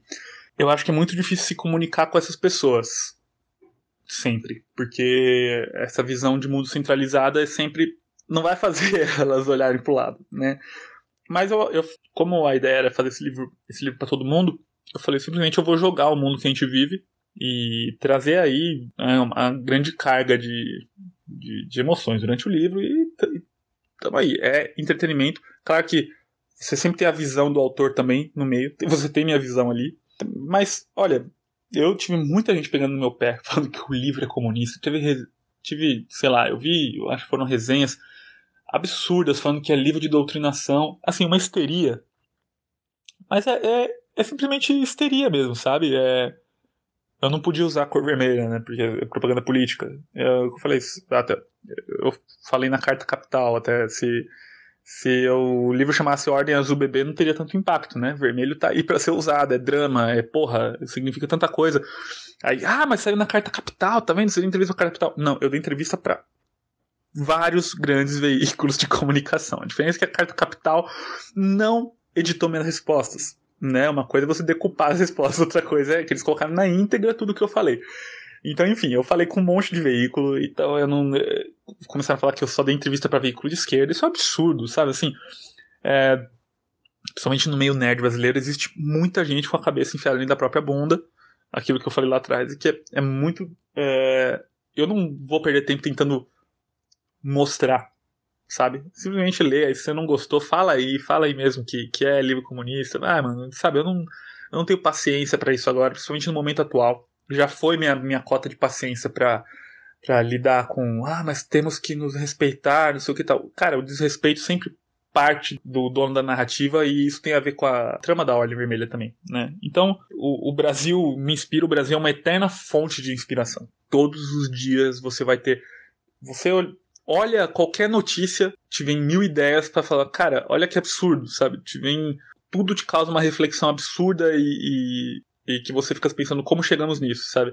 Inclusive, ultimamente, eu acho que é tanta notícia absurda que você não tem tempo de absorver uma que já vem outra logo em cima. Cara, um Terak foi o, o cara que escreveu Ordem Vermelha, ele tá nesse contexto. Então, isso se reflete na obra, né? Então, não, essa coisa de, ah, não, mas não pode trazer essas coisas para o livro. Cara, isso é o que acontece no Brasil, tá aí, sabe? Mas eu, não, não, não é só Brasil, tem coisas do, referentes ao mundo inteiro, até a estética do. A estética de um Terak não, não, não é ali muito brasileira. Ela tá muito perto de uma fantasia não eurocêntrica, que isso também foi uma coisa que a gente conversou muito. Não, não vamos fazer mais um, um, o padrãozinho de, de, de, de um livro com aquela estética de Europa medieval. Eu acho que ela parte muito mais ali da, da Turquia, sentido Oriente, né? Assim, então. É, mas, mas ao mesmo tempo as reflexões que você, um cara brasileiro escreveu. Eu acho que é isso, né? É, quando você lê histórias do mundo inteiro, você percebe que a fantasia é diferente. É, é diferente do, da fantasia que também é eurocêntrica, né? Ou ali a, a, a fantasia americana também, que, que enfim, é, foi também muito construída em cima disso. eu faço parte de um cenário múltiplo, diverso, e, é, e é isso que está na minha história. Então isso se reflete. Eu acho que a gente conseguiu um resultado bem foda. É, e eu, eu, eu, sempre, eu acho que essa coisa da, da voz, da voz do, dos lugares específicos é que trazem trazem fôlego para nossa fantasia, para nosso cenário de quadrinhos. Eu acho que o cangaço Overdrive do Zé Wellington é, é incrível. É isso, cara. Vou usar esse cenário aqui, vou usar essa, essa comunidade, eu vou eu vou falar de Lampião, eu vou falar de. Eu vou fazer referência aqui a Skynet que seja, sabe? Eu, eu, tô, eu adorei, eu adorei, adorei, eh, adorei todo o mote. Então, isso me dá fôlego para escrever mais coisas, sabe? Saber que essa produção ao redor da gente também está pensando, vendo o mundo como ele é e as possibilidades que, isso que essas coisas trazem. Então, enfim, me alonguei, eu acho um pouco na resposta, mas a gente podia, eu acho que ficar falando mal e bem do Brasil o tempo todo, né? O, o dia inteiro. E se vocês gostaram do trabalho do Zé Wellington e do Felipe Castilho e querem consumir um pouco mais do que eles produzem, é... Sim, eu não estou em todas as redes sociais agora. Eu acho que eu também não, não consigo entrar no Facebook, eu estou meio de saco cheio. Eu acho que eu vivo mais no Twitter, cara. Eu tô, de vez em quando apareço no Instagram e tal, mas eu não sei. Uma rede baseada em foto não é muito a minha praia. Não gosto muito de ficar tirando foto. Mas, enfim, você me encontra tanto no Instagram quanto no Twitter com felcastilho, F-E-L Castilho com L-H. Tô por aí. Twitter, pra mim, é o lugar mais legal do mundo, apesar de de vez em quando também ser uma bosta. Mas é o Twitter. É... Bom, eu tô ultimamente. Tô aí com meus. Meus livrinhos continuam aí à venda e disponíveis o Legado Folclórico. Acho que o primeiro tá esgotado. Vamos ver se a Gutenberg reimprime em breve, mas ainda tá em e-book tá tranquilo. O primeiro do legado, né, que eu tô falando, tá precisa ser reimpresso, os outros dois estão tranquilos. Tem a Ordem Vermelha pela Intrínseca, o Desafiador do Destino pela AVEC, que tá indo muito bem, tá sendo muito bacana a resposta do povo. Tô escrevendo a, sequência dele também. Ah, tem o Futuros Malfeitos, Pretéritos Imperfeitos, que é uma minha coletânea de sci-fi fantasia em audiolivro, exclusiva em audiolivro, não existe versão escrita deles. É, alguns já foram lançados, alguns contos já foram lançados em coletâneas que já estão fora de catálogo, outros é, foram inéditos para para essa coletânea, que é, tem também um spin-off do Legado Folclórico com o Cris, o Lobisomem Guará. É, eu tô agora, além de planejando os próximos passos, eu tô escrevendo um livro que, se tudo der certo, sai na, na Bienal, não é legado, não é ordem, mas inclusive é, é uma história que eu já queria contar faz tempo e e, e veio num momento ótimo, acho, a oportunidade de publicar ela. E a gente tem que dar prioridade para quem está pagando a gente também. Então, eu acho que se tudo der certo aí é Bienal. Mas se não sair na Bienal não é que deu certo, não é que não deu certo também. Eu acho que as coisas têm que levar o tempo que foram necessários para ficarem bacanas e os leitores merecem o melhor. Aí não acho que nada tem que ser feito nas coxas ou correndo só para obedecer um prazo, né? Enfim. Mas é importante também obedecer prazos, né? É, eu acho que é isso. Por enquanto é isso. Eu estou escrevendo mais alguns quadrinhos aí também. Quadrinho é bom que eu consigo é, ir fazendo argumento e roteiro de vários enquanto eu estou planejando, fazendo algum romance. E, mas tendo novidades aí, vocês acompanham nas redes, eu vou soltando. Bom, acho que é isso. E eu estou muito feliz de participar, mesmo que meio remotamente, mas enfim, com dois grandes amigos novamente. Obrigado a Jota, valeu Zé Wellington, é, valeu por fazer movimentar essa cena aí que a gente precisa tanto de. No, no, no, momento onde a gente precisa tanto da, da literatura, a gente precisa tanto do, dos quadrinhos, a gente precisa tanto de pessoas que pensem com calma e não tem essa histeria absurda aí que tá tomando todo mundo a ponto de colocar o dedo na cara dos outros e acusar, enfim. É isso. Valeu, galera. Bom, para quem quiser conhecer mais do meu trabalho, o melhor lugar é o meu site, que é zewellington.com, tá? Z de zebra de elefante, é Zé mesmo, e o Wellington escrito do jeito mais normal, né? Igual a cidade que tem lá na Nova Zelândia. Então, mas é wellington.com, tá? E assim, tô sempre tweetando coisas no, no, no Twitter, tenho curtido muito o Instagram também, então também tô lá, então é lugar para me acompanhar muito esses três lugares, site, Twitter, Instagram, e aproveito e convido também eu tenho uma lista de e-mail onde eu gosto de indicar coisas, de falar sobre processos com relação a quadrinhos, inclusive falar sobre mercado, né? Então, para quem quiser tá querendo fazer quadrinhos ou escrever também literatura, quem quiser contar histórias, né? Vocês podem ir lá no meu site se inscrever na minha lista. Também tem um atalhozinho bem rapidinho que é o bit.ly barra lista do Zé, tudo junto, né? Fica lista 12 escrito. Mas é isso que você escreve lá e você vai poder deixar o seu e-mail e receber novidades do meu trabalho, né? E eu tenho para esse ano né? Eu tenho aí para lançar o segundo volume de Steampunk Ladies, que é esse quadrinho que eu lancei em 2015. A gente vai estar tá lançando agora em 2019 o segundo volume dele, né? a continuação das aventuras. O primeiro volume ele se passa no faroeste americano, agora a gente vai fazer um legítimo steampunk, ele vai se passar em Londres na virada aí do século XIX para o século XX, né? Então, é, tá bem legal a história, bem bacana mesmo. Tô com uma equipe muito massa trabalhando nesse, nessa história, né? A gente espera lançar em breve. Deve ser no próximo lançamento, porque já está praticamente pronto, falta muito pouco. Né? E assim, para esse ano ainda, é, eu tenho um trabalho para lançar também, que, que eu estou curtindo demais fazer, tá? que é uma adaptação de um livro, que é Luzia Homem. Luzia Homem é, é escrito por um autor que nasceu aqui na minha cidade, Sobral, no Ceará, que é o Domingos Olímpio. É também considerada aí uma grande obra do, da literatura brasileira né, já virou até série da Globo e tudo, mas nunca tinha sido adaptado para quadrinhos e eu estou fazendo agora o roteiro da adaptação para quadrinhos, né, e está sendo muito bacana escrever essa história que se passa também mais ou menos nesse período, um pouquinho antes aí do, do cangaço, né, então eu estou revisitando essa época, né, aproveitando algumas coisas que eu aprendi com o Cangaço Overdrive para fazer essa história, né, e assim, tenho outros planos mirabolantes, quero escrever mais literatura esse ano, mas ainda estou preparando essas coisas para muito breve, né? Mas aí se inscrevam na minha lista de e-mails, tá? Para poder ficar sabendo de tudo e também receber umas dicasinhas aí de, de literatura, quadrinhos, né? Para quem quiser tanto escrever como para quem quiser consumir também, só consumir. Onde que a gente encontra também? Redes sociais? É, Zé Wellington sempre, tudo Zé Wellington. twitter.com barra Zé Wellington, facebook.com barra Zé Wellington, instagram.com barra Zé Wellington. Cara, qualquer, qualquer coisa que vocês inventarem aí, LinkedIn, sei lá, talvez até meu perfil no Orkut ainda esteja vivo ainda, se vacilar. Né?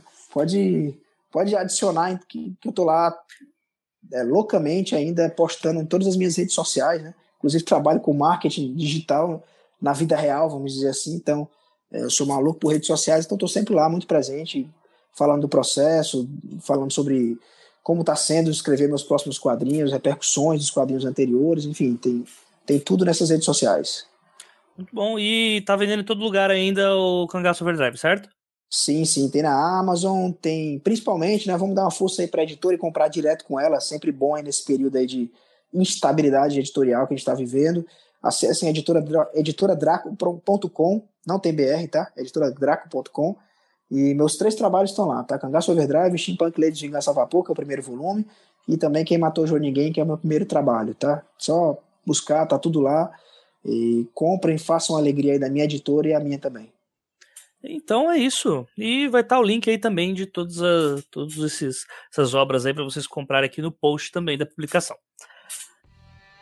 E chegamos ao fim deste episódio 12, esse episódio final da terceira temporada, onde o assunto foi escrevendo sobre o Brasil, com o Felipe Castilho e com o Zé Wellington. Sempre lembrando que nos comentários do episódio ou nas redes sociais, o assunto do episódio continua, e através dele, quem sabe, possamos trazer dúvidas para uma eventual parte 2. Não deixe de nos seguir no Twitter pelo arroba os 12 trabalhos, pelo Instagram através do arroba 12 trabalhos, sempre numeral, viu gente? E pela página do Facebook, o arroba os 12 trabalhos, para quem ainda não sepultou o seu Facebook.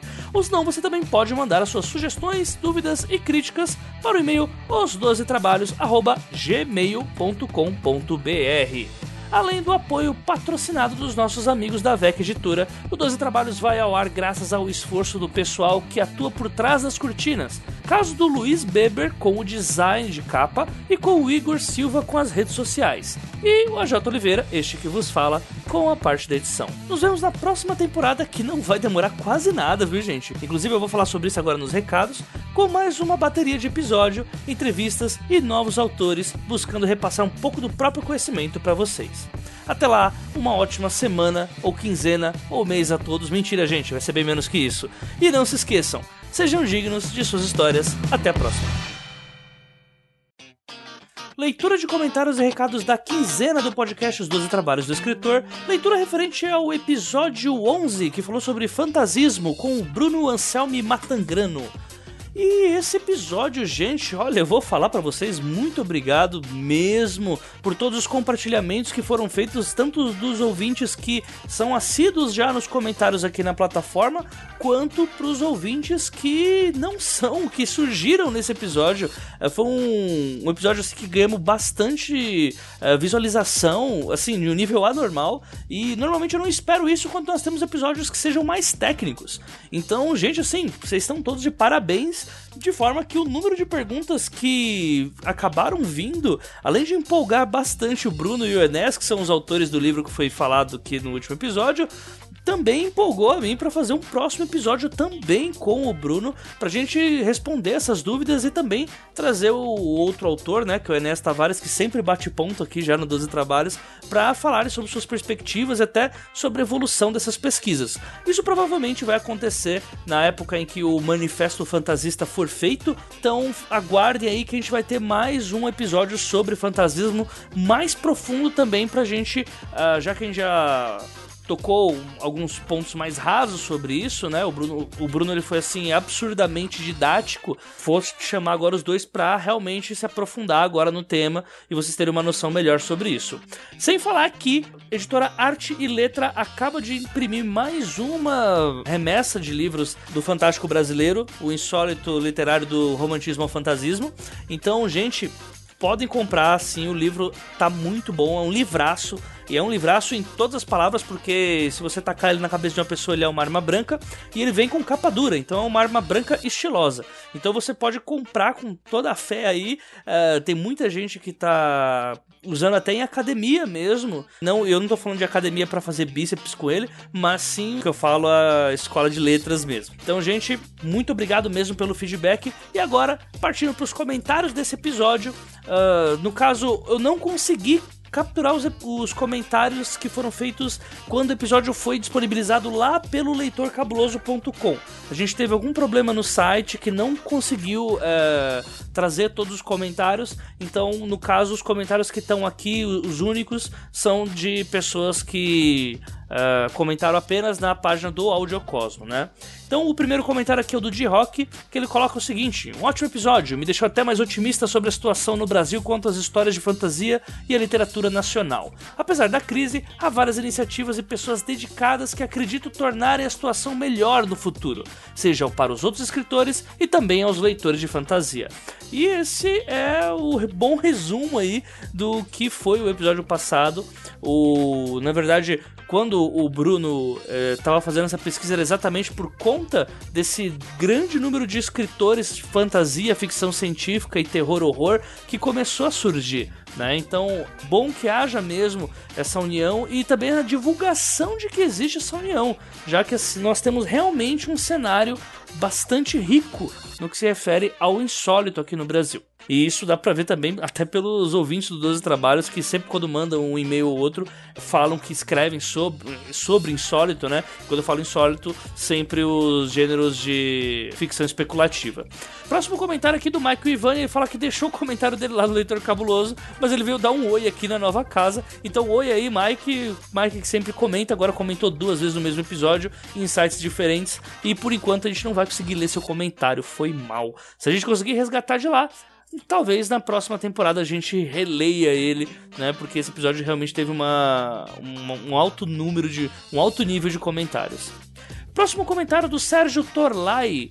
Sérgio Torlai que virou padrinho nessa semana e ele coloca o seguinte: excelente episódio. A Jota, talvez em média as pessoas achem cansativos episódios técnicos ou acadêmicos, mas eu particularmente gosto muito. Ainda mais uma fala tão tranquila quanto essa do Bruno. Espero mais episódios sobre o tema no futuro, em especial estou bem interessado nesse manifesto do fantasismo. Estou aguardando uma divulgação por parte dos trabalhos também. Um episódio com algum desses autores seria pedir demais? Acho muito importante o crescimento dessa literatura, em especial por tratar das questões relativas às minorias, ainda mais nos tempos de exaltação da ignorância e violência em que vivemos, que a literatura também seja resistência. Abraço. E eu não tinha lido o comentário do Sérgio até o momento do episódio, acredite ou não. Então, bem, acho que o Sérgio já deve estar comemorando, então, porque eu meio que já entreguei a paçoca antes, né? a gente vai chamar novamente o Bruno para outro episódio, junto com o Enes também, e a gente vai falar exatamente sobre esse tema, Sérgio. Então, muito obrigado também por ter apadrinhado o nosso projeto e espero que você goste também da segunda parte aí, que vai ser esse episódio sobre fantasismo e que está confirmado já para a quarta temporada do 12 Trabalhos. Recados da semana, pessoal. Recados, agora falando uma parte que realmente vai ser bastante importante, já que a gente está no fim de temporada. Então, primeiro falando aqui sobre um recado pontual aqui, a oficina que eu tô mediando no Sesc de Campinas. Eu avisei isso lá no Desafio X Máquina quando foi lançado, a última mesa, no caso, que foi da Flip Pop, e eu tô mediando uma mesa do Sesc Campinas de edição de podcast. Então, caso você seja de Campinas, more próximo à região ou esteja disposto a dar um pulo lá e aprender alguma coisa, ou se não, analisar como é que eu faço as edições do 12 Trabalhos, deem um pulo por lá. Uh, aqueles que já são cadastrados no SESC podem fazer o curso de forma gratuita. Para aqueles que são visitantes, o, se eu não me engano, o valor do curso é de 10 reais. Você tem direito a todas as aulas, né? No caso, num total são seis aulas. Enquanto eu estou passando esse comentário para vocês, a gente já fez duas aulas, mas ainda assim eu sempre estou voltando em temas passados, de forma que quando chegam pessoas novas, ainda assim o tema não está morrendo ali na, na sala. Então todos estão convidados. Quem quiser aparecer é só falar lá com o pessoal do SESC Campinas e as inscrições podem ser feitas. A gente está com muita vaga ainda disponível. Então vocês são todos bem-vindos para quem quiser aprender um pouquinho sobre edição de podcast. E eu não falo, obviamente, só sobre podcast de literatura. Ali eu falo sobre uma bagagem bem grande de podcasts que eu tenho, uh, tanto como ouvinte quanto também como editor. Próximo recado: antologia da Plutão Livros que está sendo mediada por mim, pela Jana Bianchi e pelo André Caniato da Plutão Livros.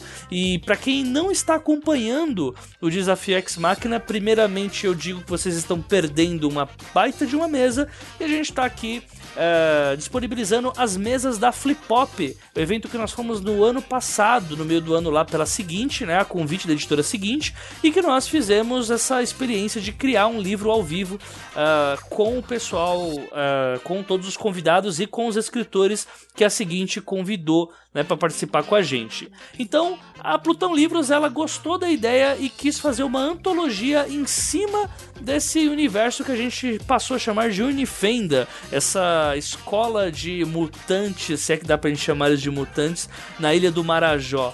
Né? Então, assim, a história tá muito engraçada, tá muito legal e ela vai gerar uma antologia que é aberta para todas as pessoas que quiserem participar e ela custa um total de zero reais, gente. Está for free, porque não teria como, né, dos trabalhos estar tá cobrando por uma para vocês participarem da antologia. Na verdade, o meu lamento é não poder pagar as pessoas que vão ter seus contos aceitos.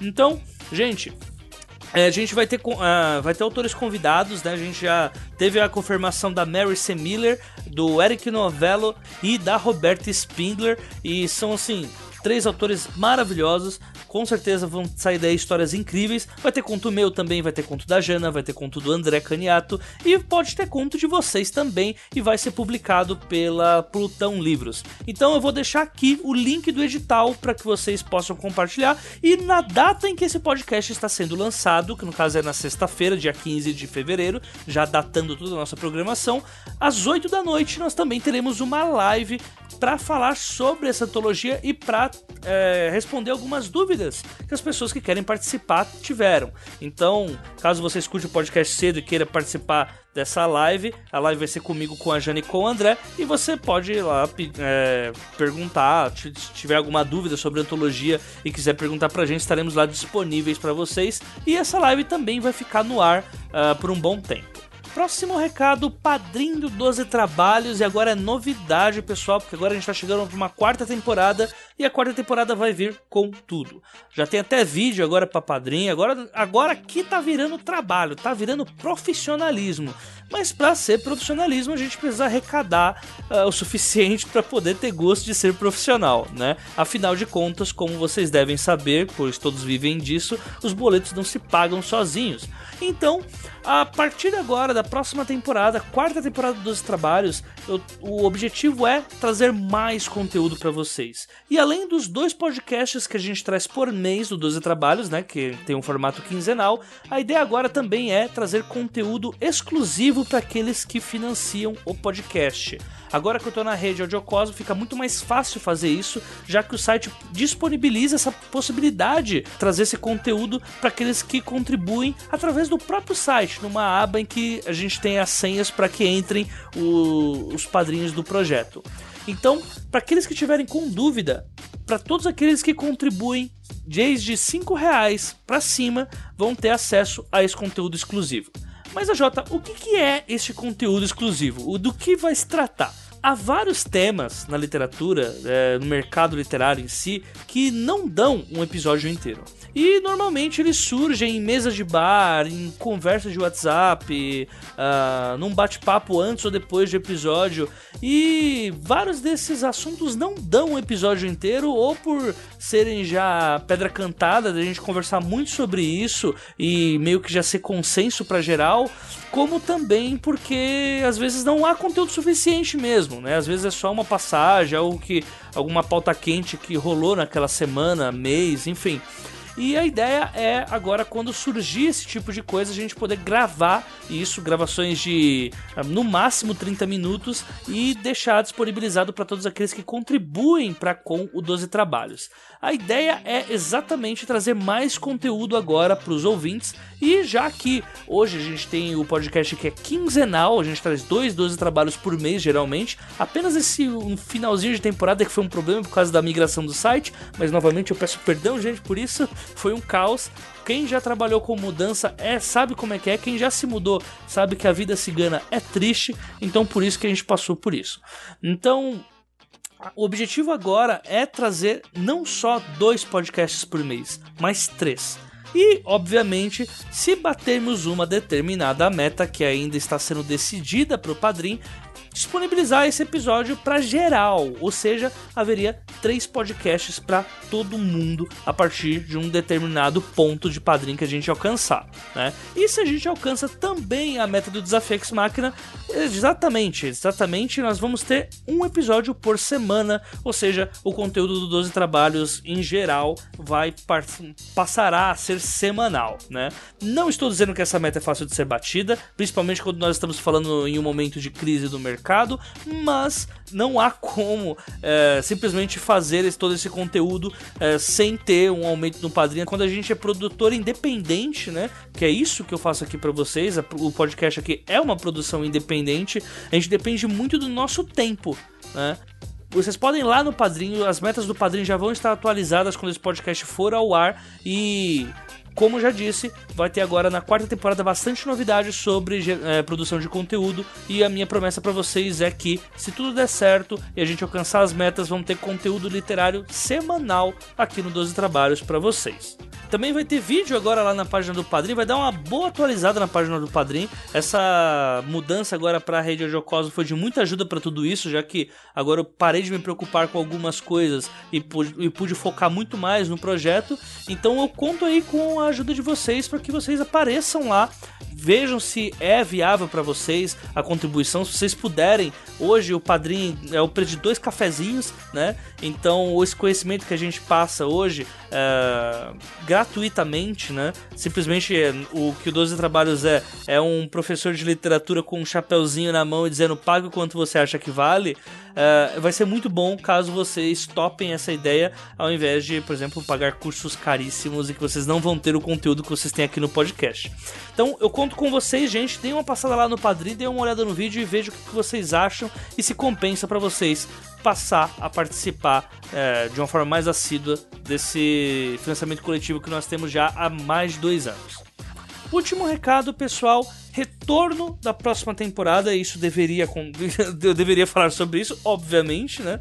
E esse retorno da temporada vai acontecer muito em breve, no máximo, no máximo vai ter duas semanas de pausa por conta da oficina que eu tô, que eu tô fazendo no Sesc e também pelo tempo que eu tô juntando os autores pra ter já uma gordura de gravação pra não acabar me enfiando os pés pelas mãos. Então, eu já tô já na fase de gravação com os autores, já tem alguns episódios de 12 trabalhos que estão gravados, mas como eu sempre faço uma é, uma escaleta bonitinha de quais seriam os episódios que ficariam legais no começo, meio e fim, eu preciso ter alguns episódios já gravados. Então, no máximo, no máximo, no máximo, em duas semanas a gente retorna com 12 trabalhos e com muitas novidades para vocês, com muitas entrevistas novas e com um time de autores que, olha, pelo que eu já tô entrevistando aqui, vocês vão se apaixonar pelo que vem por aí, tá bom?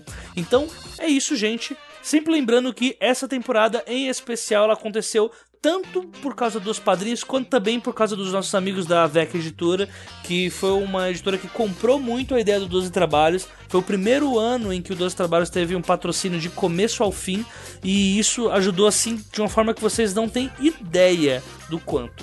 Então eu Fica aqui esse agradecimento para a VEC Editora. E se você gosta dos 12 trabalhos também, deem uma passada sempre lá no acervo da VEC, porque além deles produzirem um conteúdo assim que é maravilhoso, todos os autores que eles, que eles publicam têm histórias que valem muito a pena serem lidas, né?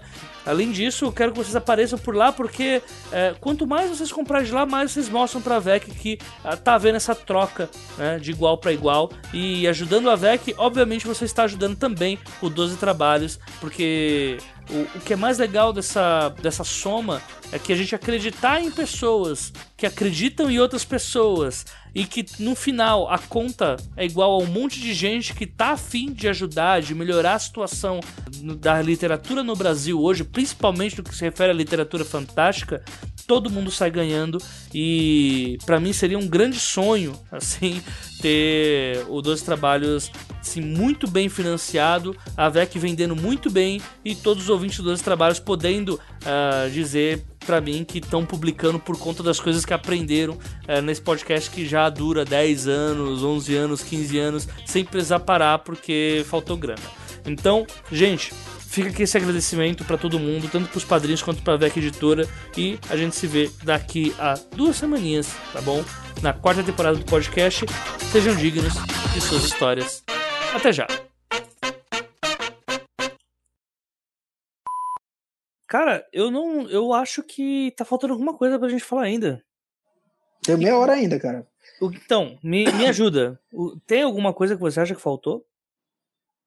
Não sei, tô pensando aqui, falei tanto. Nem lembro mais o que eu falei, a Jota também. Ah, eu entendo, eu entendo. Eu mas, entendo. mas, mas não sei, não sei, cara. Se qualquer outra coisa que você quiser passar aí, se dá uma palavra-chave, a gente vai falando aqui. Que falar é, é tradição da casa aqui. A palavra-chave de hoje é. é vamos ver. É, processo civil, tá ligado? Processo civil. Pode crer. Mas quiropraxia. Sério, quiropraxia. É...